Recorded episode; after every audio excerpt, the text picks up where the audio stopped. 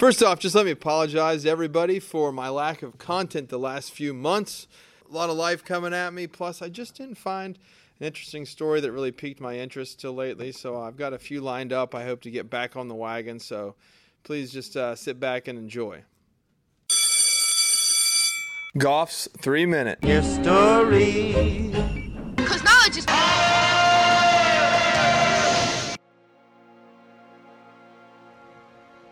Trouble sleeping? Pillow too fluffy? Not fluffy enough? Too hot? Too cold? There's a myriad of reasons people can't sleep through the night, but it turns out maybe we're not supposed to. Before late night TV and endless TikToks kept us up, we had a much different sleep pattern. Every night, people would sleep in two shifts, and smack dab in the middle would be a few hours of free time to do with as they please. So let's pull back the sheets and slip under the covers for this episode of the podcast. In pre industrialized Europe and possibly other parts of the world, our predecessors engaged in a biphasal sleep pattern. There was the first sleep that started between 9 and 10 p.m. It starts getting dark, then you blow out the candles, go to sleep for your first phase. Somewhere around two hours in, you wake up and you have what they called the watch two to three hours of free time in which you could spend doing different activities, and then somewhere around 2 to 3 a.m., you would slip into the morning sleep, which would last the rest of the night until dawn. During the watch, all kinds of things could happen. Some people would just lay in bed and talk before drifting back to sleep. The more religious would find this time to read their Bible and pray.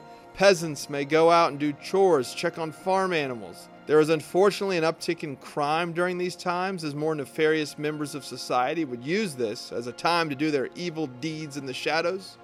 There are accounts of people visiting neighbors and even throwing parties in the middle of the night. And there was, of course, the more amorous encounters as well, as couples who may have been too tired from the day's labors were rested up and had energy to invest in each other now. Many people found it was a very productive time. After a long day and perhaps a large supper, you took first sleep. Your food digested, you got a little energy back in your tank for your nighttime activities before going back to sleep to top off the tank with the morning sleep. But every new beginning is another beginning's end, and in 1807, the first public lamp lighting by gas brightened up the streets of London, and soon it was in homes, later to be followed by electricity and the light bulb, which began to phase out the two sleeps. With indoor lighting more pronounced and efficient, people stayed up later, and since they still needed their sleep, began to skip the watch period and sleep through the rest of the night in a singular sleep, and thus ended the two sleeps. Here's where things get a little wild. In two separate sleep studies, scientists were able to determine that it doesn't take much to devolve back to two sleeps. A study by the Institute on Mental Health brought in 15 volunteers and gave them 10 hours of daylight but 16 hours of dark in attempt to simulate 18th century, I presume. After 4 weeks, the men in the study began halving their sleeps into two sleeps. They were roughly the same length with a period of activity of 1 to 3 hours between them. Their melatonin levels and circadian rhythms had adjusted to meet this pattern as well.